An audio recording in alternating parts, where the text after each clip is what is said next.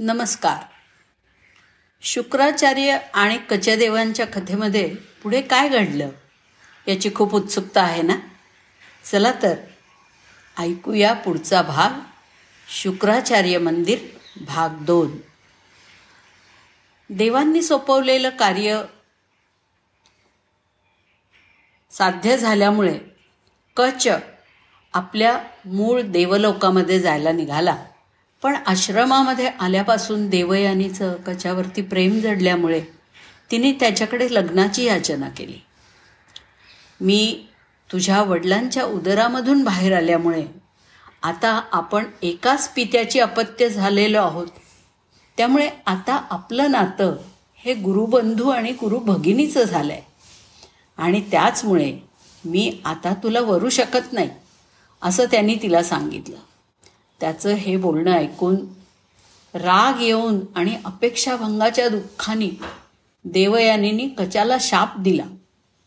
तू जी विद्या प्राप्त करून चालला आहेस ना त्या विद्येचा तुला आणि तुझ्या कोणालाही कधीही उपयोग होणार नाही. देवयानीची शापवाणी ऐकून आपण एवढं समजावून सांगत असताना सुद्धा देवयानी ऐकत नाही. आणि विवाहाचा हट्ट धरते आहे.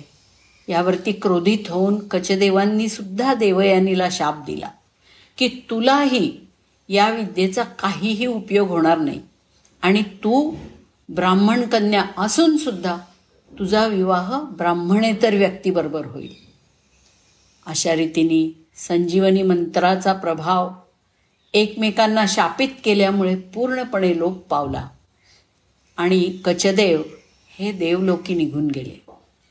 पुढे ही शापवाणी खरी ठरून शुक्राचार्यांची ब्राह्मण कन्या देवयानी हिचा विवाह क्षात्रकुळातल्या ययाती या राजाशी झाला.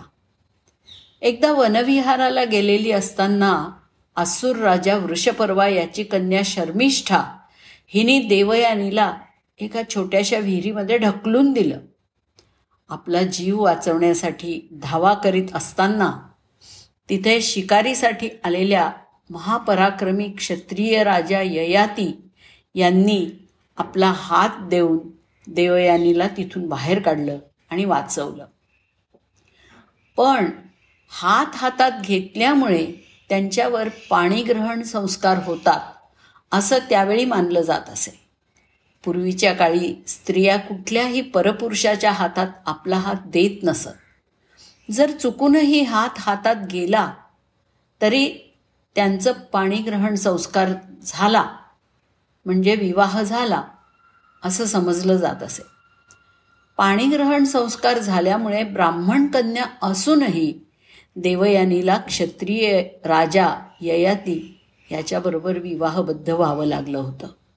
हे पाणीग्रहण झालं त्यावेळी ग्रह नक्षत्र अनुकूल नव्हते. आणि सिंहस्थ काळ असल्यामुळे कुठलाही शुभमुहूर्त पण निघत नव्हता. म्हणून गुरु शुक्राचार्य यांनी आपल्या आश्रमात गोदातिरी विवाह सिद्ध होम करून आपल्या तपोबलाने संपूर्ण परिसर पावन करून ग्रह नक्षत्र अनुकूल करून घेतले. आणि या पावनभूमीला असं वरदान दिलं की यापुढे केव्हाही या भूमीमध्ये कोणतंही पवित्र कार्य विवाह इत्यादी शुभ कार्य करण्यासाठी कुठलाही मुहूर्त नक्षत्र तिथी वेळ आणि सिंहस्थ काळ हे काहीच पाहावं लागणार नाही. आणि इथे केलेली शुभकार्य ही विशेष यशस्वी होतील. आजही शुक्राचार्यांचं हे स्थान त्यांच्या तपोबलाने पुनीत झालेल्या या भूमीवरती जी जी विवाह कार्य होतात त्यासाठी मुहूर्त वेळ नक्षत्र तिथी यांचा कोणताही दोष लागत नाही. ह्या स्थळी संजीवनी मंत्र देतेवेळी श्री शंकर भगवान त्र्यंबकेश्वरचे. यांनी गुप्त रूपांनी तिथे उपस्थिती लावली. त्यामुळे त्यांचंही श्री त्र्यंबकेश्वर मंदिर इथे आहे. अर्थात श्री शंकर भगवान इथे गुप्त रूपाने आल्यामुळे या मंदिरासमोर नंदीची स्थापना झालेली मात्र नाही. ही कथा हजारो वर्षांपूर्वी घडलेली असून गुरु शुक्राचार्य आणि कचदेव यांच्या तपानी पावन झालेली हल्लीची बेट कोपरगाव हीच ती पावनभूमी आहे. धन्यवाद.